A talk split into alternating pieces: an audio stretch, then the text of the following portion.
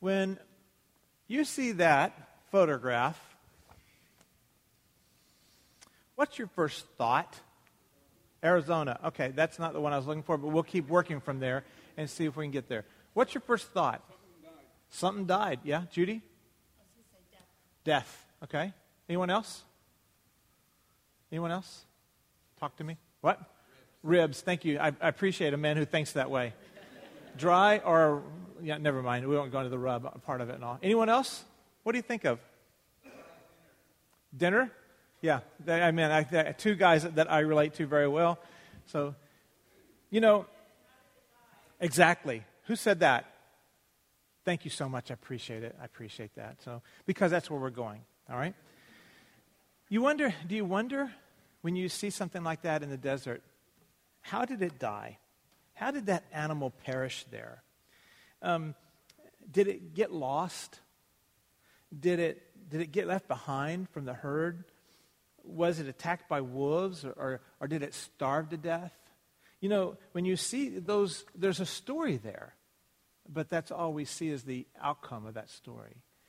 You know, and did it, was it a, a blinding sandstorm that called it away from the herd and it, and it couldn't find it and it couldn't get to the water and, and it perished?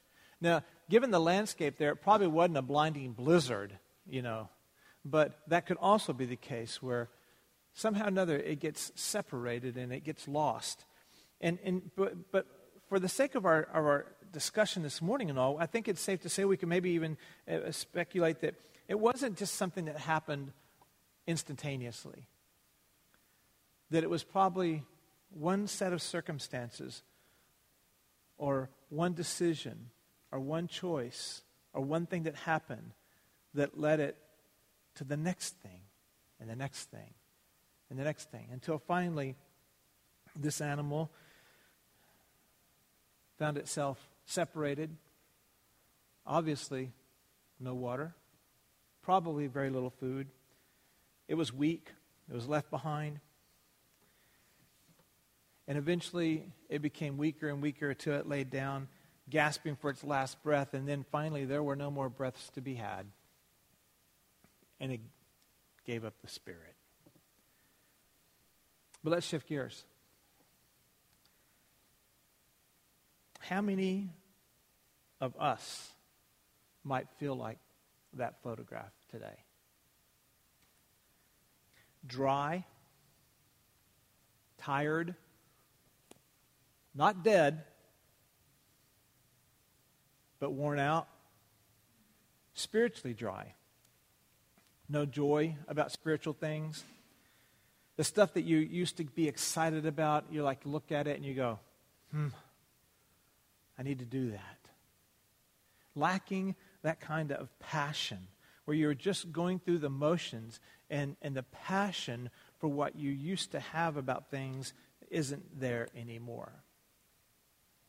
In, in his book that I read uh, many years ago, Gordon MacDonald, Restoring Your Spiritual Passion, he, he tells the story of seeing dozens of World War II ships that at one time were um, fighting ships. They were sailing in a wartime environment. They were filled with service personnel and armaments and, and, and, and supplies.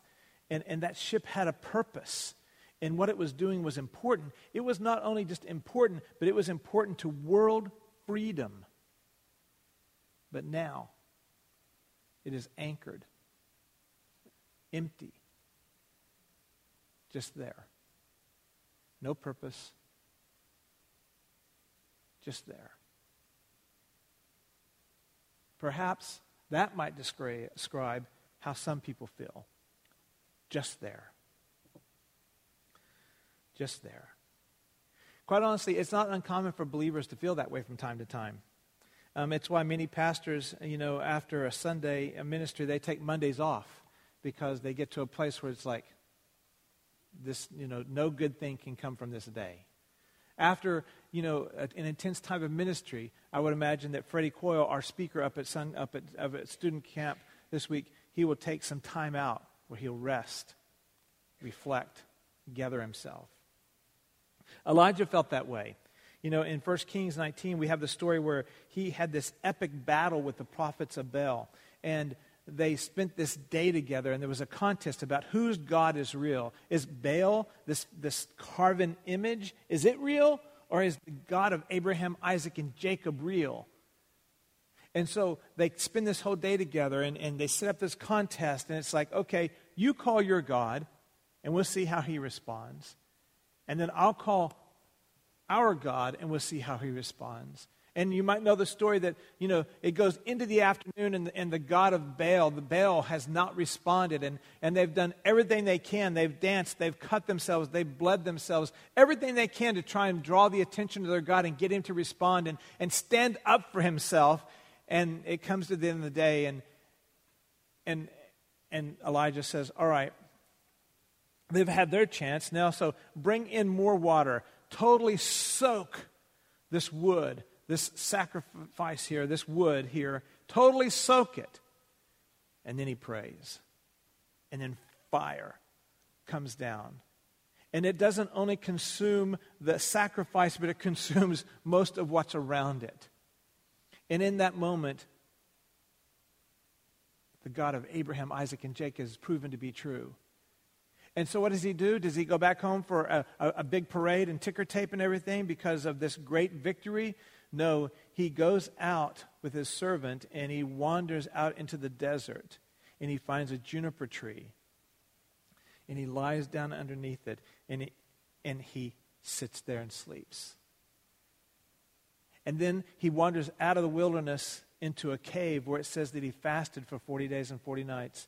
And he, he hunkers down in this cave. And his response to God is after this giant, after this giant victory, he says, I alone am left, and they seek to take my life to take it away. The dude feels totally defeated, even after a super victory. But God woos him and calls him back, and he steps back into service, and he steps back even into powerful ministry again. William Booth, the founder of the Salvation Army, who accomplished so much, quite a distinguished looking gentleman. William Booth said, While women weep as they do now, I'll fight. While children go hungry as they do now, I'll fight. While men go to prison in and out and in and out as they do now, I'll fight.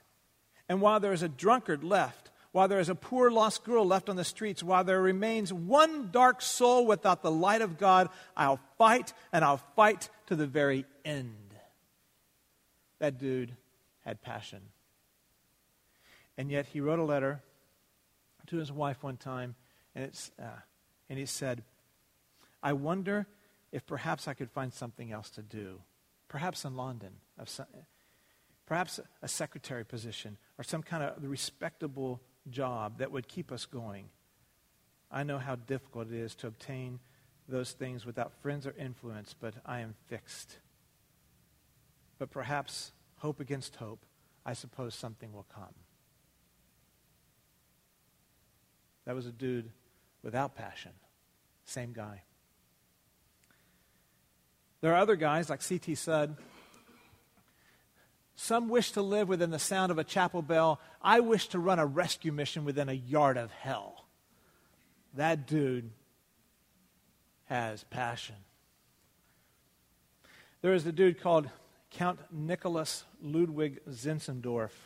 You, the only reason you would know about him is because he was the beginner of the Moravian movement, which has its impact, has its stuff here in our region.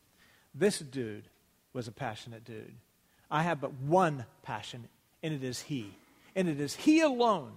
And the world is the field, and the field is the world, and henceforth that country shall be my home, where I must most where I can be most used in winning souls for Christ. Another very passionate dude. There's another guy that Gordon MacDonald quotes. His name is Willard Hotchkiss. And I wasn't as familiar with Willard. He was a missionary in Central Africa. And he said this I have dwelt 40 years practically alone in Africa. I have been stricken 39 times with the fever. three times attacked by lions, several times by rhinoceros. He says rhinoceri. I don't know. Let me, but let me say to you, I would gladly go through the whole thing again if I could have the joy of again bringing the word Savior and flashing it into the darkness that envelops another tribe in Central Africa. That is passion. That is passion. You hear all those quotes. If you sense all that passion of these people, and your secret reaction here this morning is that it makes you more miserable than you already are. If you feel like you like to, if you feel like you're tired of having to live up to someone else's grand story, if you feel guilty because you don't feel that way, if you feel like you're ready to, to turn me off if you've already done so, you might be that dead animal in the desert. Your spiritual passion might be dried up. The Apostle Paul was passionate. There's a, passion, there's a passage in Galatians 5 that he gets mighty graphic and passionate about where he's speaking about those false teachers who are talking about circumcision, and he says, I wish they would just castrate themselves. That's passion, outspoken passion. That's Chris Christie kind of passion, you know what I mean? It doesn't win you many votes, but people like it. but in Philippians 3, In Philippians 3, he says this No, dear brothers, I am still not all that I should be, but I am bringing, listen to it. What does he say? All my energies, he says, to bear on this one thing, forgetting all the past and looking forward to what lies ahead. I strain, I strain to reach the end of the race and receive the prize for which God is calling us up to heaven because of Christ, what Christ did for us. And then um, in 2 Corinthians, again, more passion. In 2 Corinthians, he writes about his experiences, and he sounds like Hotchkiss there, because in 2 Corinthians, there, he speaks of his experiences. Chapter 11, verse 23. And he says this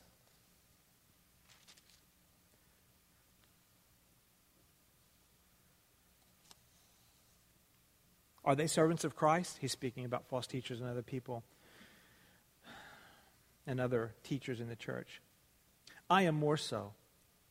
In far more labors, in far more imprisonments, beaten times without number, often in danger of death. Five times I received the Jews 39 lashes. Three times I was beaten with rods. Once I was stoned. Three times I was shipwrecked. A night and a day have spent in the deep. I've been I have been on frequent journeys in dangers from rivers, dangers from robbers, dangers from my countrymen, dangers from Gentiles, dangers in the city, dangers in the wilderness, dangers on the sea, dangers among false brethren. I have been in labor and hardship through many sleepless nights, in hunger and thirst, often without food, in cold and exposure. And he goes on. Here's a dude that has passion because he has suffered all that and continues on. All that and continues on. But there's one guy that I particularly like his passion even more than Paul's because of his age. There's Caleb. He's, he's the dude that I really like, his passion. You'd find Caleb in Joshua, if you want to just go there with me. I'm just going to read his story real quick. Caleb was one of the first, he was one of the original 10 um, spies who went into the promised land that Moses had sent in. And you perhaps remember that story where Caleb goes in and he spies out the land. And he and Joshua, alone of the 10 spies, come back and say, This is a place we should take. This is ours. This is a good thing to do. And here in Joshua 14, verse 7, here is Caleb speaking. Now, this is many years later and they're finally about to go over into the promised land. All those other spies who said this is impossible, they died. they're not in this story any longer. Only Caleb and Joshua are left of those 10 spies. And here is Caleb in verse 7. I was 40 years old when Moses, the servant of the Lord, sent me from Kadesh Barnea to spy out the land, and I brought word back to him as it was in my heart. Nevertheless, my brethren who went with me made the heart of the people melt with fear, but I followed the Lord my God fully. So Moses swore on that day, saying, Surely the land on which your foot has trodden shall be an inheritance to you and your people, your children forever, because you have followed the Lord my God fully. And now, behold, the Lord has let me live, just as he spoke. These 45 years, from the time that the Lord spoke this word to Moses when, the Israel, when Israel walked in the wilderness, and now behold, I am 85 years old today. This is a passionate old codger. I am still strong today as I was in the day Moses sent me. I wouldn't want to find out. You know, if the dude's talking that way, I'd just take his word for it, you know. And my strength was then so as it is now, for war and for going in and for coming out. Now then, give me this hill country. I love that. Give it to me.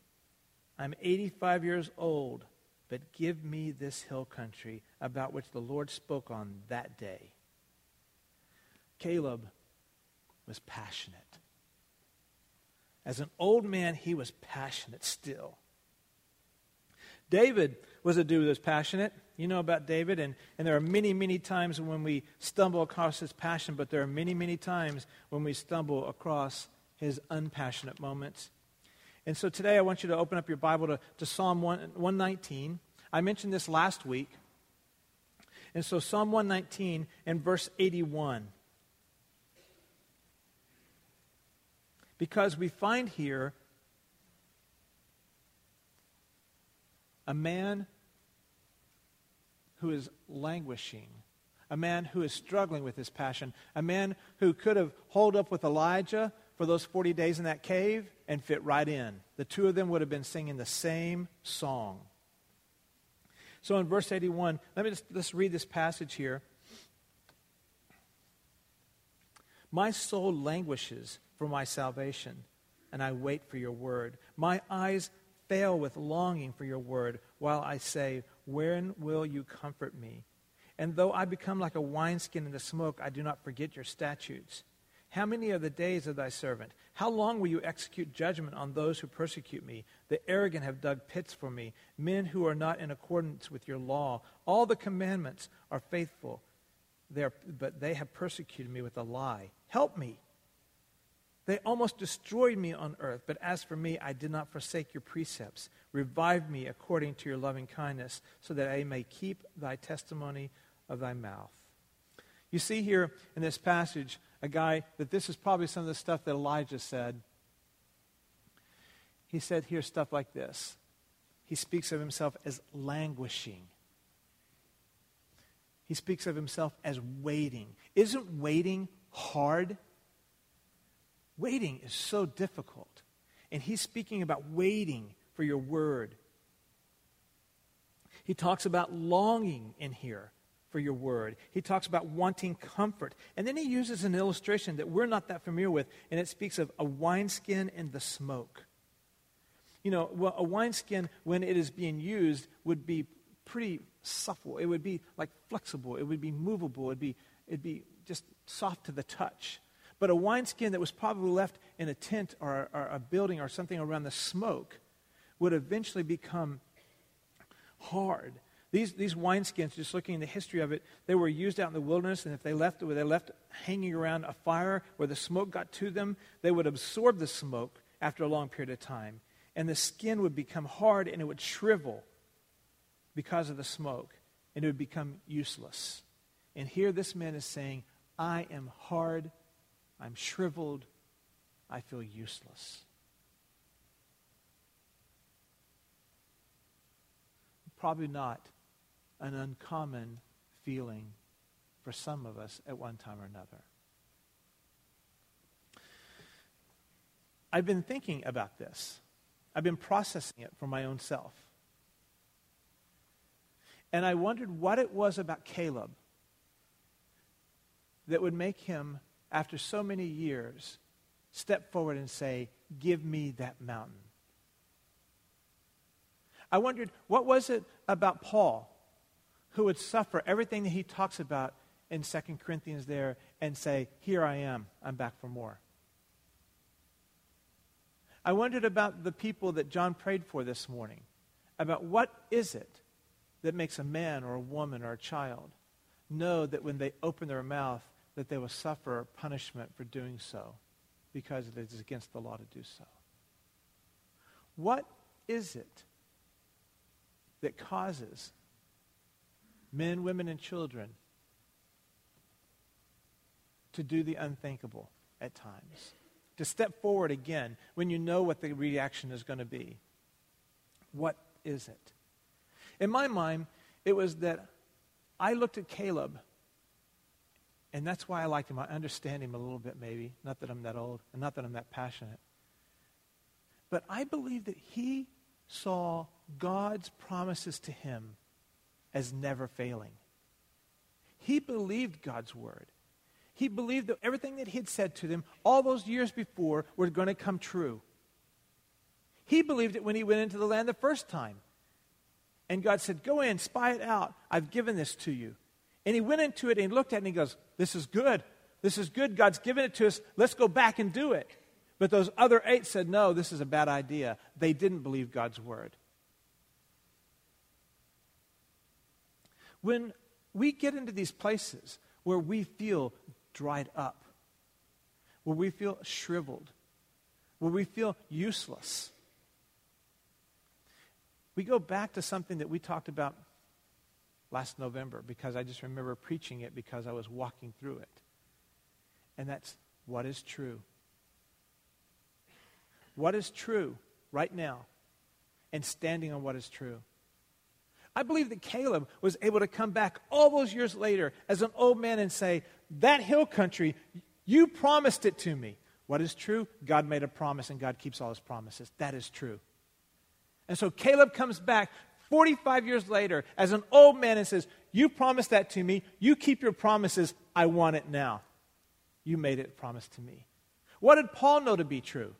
Paul knew that he says, I am with you and I will never leave you. And so he steps into situation after situation. He floats on the sea. He takes the beatings. He takes the imprisonment. He takes the suffering. And he comes back time and time and time again because he says, He's worth it.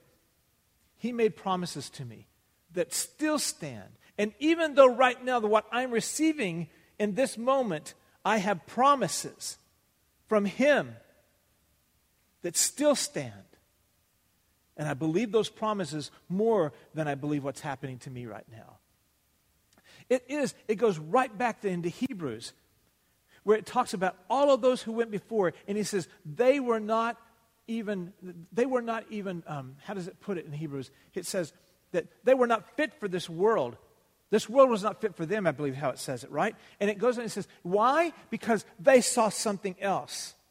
The circumstance at this time, what was happening at this time was just now, they understood that it was the dot on the line, but the line was bigger. We've talked about that before, haven't we? They understood then in Hebrews and Paul and Caleb and, and, and, and, and Zinzendorf and, and all these other guys, they understood that from that moment, in that moment, what they were going through was paling in, in, into what was to come. It was passing because God had made a promise that is still to be made, that is still to be kept. They believed God at His word. And even though they were not receiving it in that moment, the promise from a promise keeping God was enough to sustain them in that moment. When we are in these places where we are shriveled up, where we are languishing, where we are waiting, where we are longing, where we want comfort, in that moment, Psalms answers all of those things. In the same passage, the answer comes forth. Because he says in verse 83, I did not forget your statutes. I remembered what you said, and I count you as faithful. in verse 86 all your commandments, they're true. Everything you've said is true. When you said that there's another thing coming, it's true. I believe that. When you said that you give me shelter, it's true. I believe that. He, in verse 87, he says, I did not forsake your precepts. In verse 88, he says, Revive me according to your loving kindness. It's not my circumstances are not going to change, but your faithful and your loving kindness are what revives me. He's saying, Nothing around me needs to change for me to be revived. You your loving kindness is what revives me. It's you. Verse 49 of the same chapter, I just went back a little bit. It talks there, just look at it in Psalm 119, 49. Remember the word to your servant in which thou hast made me hope. In verse 50, this is my comfort in my affliction. Thy word has revived me. Thy word has revived me.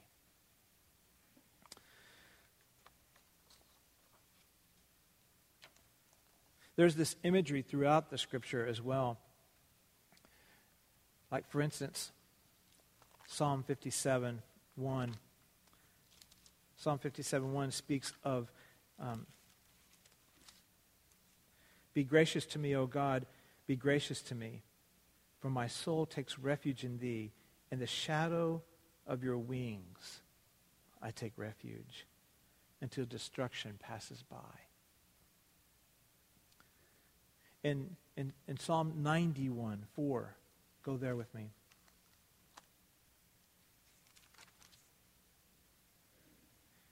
He will cover you with his pinions, and under his wings you may seek refuge. His faithfulness is a shield and a bulwark. I loved the passages that Debbie used in worship times, 19, um, Psalm 19.7, um, Psalm 18.2, and, and this, this imagery here of a mother taking care of its young. He shall cover you with his feathers, and under his wings you shall take refuge. In Matthew, Christ even speaks about this. In Matthew 23 37, he says, Oh, how I've longed to gather you like chicks, and to protect you, and to love you, and to care for you. This imagery of being cared for even when we feel shriveled, even when we are longing, even when we feel useless. It is believing, standing on what we know is true, going into these passages just like this one, having that image that in this moment, He is taking care of me. It's not uncommon for us to have a season of life when we feel like all the spiritual air has been sucked out of us. But it's also not uncommon for the Word of God to step into our lives in those moments and slowly, sometimes ever so slowly, to restore our hope, our energy, and our passion. And if you are in that season of life that lacks passion and joy and spiritual vitality, there's just one road out of that valley. And that road leads through this book. It leads through here. It goes right back into what he says in Psalm 119 throughout it over and over again. My soul longs for you. And then he says, But your word revived me. And time and again in Psalm 119, he says that over and over and over. Your word revives me. When we are feeling this way, when we are feeling like that all of our passion is gone, the only place that we ever get it back is not through more service, is not through more preaching, it's not through more singing, it's not through listening to your favorite worship disc, it's not like going to church more, it's not going to another Bible study more, it's being in the Word more. It's being here more. It's being here more. Let's pray.